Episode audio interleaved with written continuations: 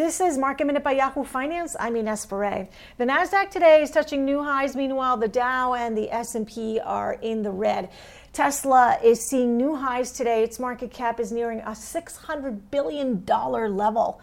NIO is in the green today, and Eastman Kodak is up more than 50% after a probe signaled no wrongdoing when it came to the government loan over the summer to manufacture ingredients for COVID medications. The, the probe found no conflict of interest among employees. For more market minute news, head to yahoofinance.com.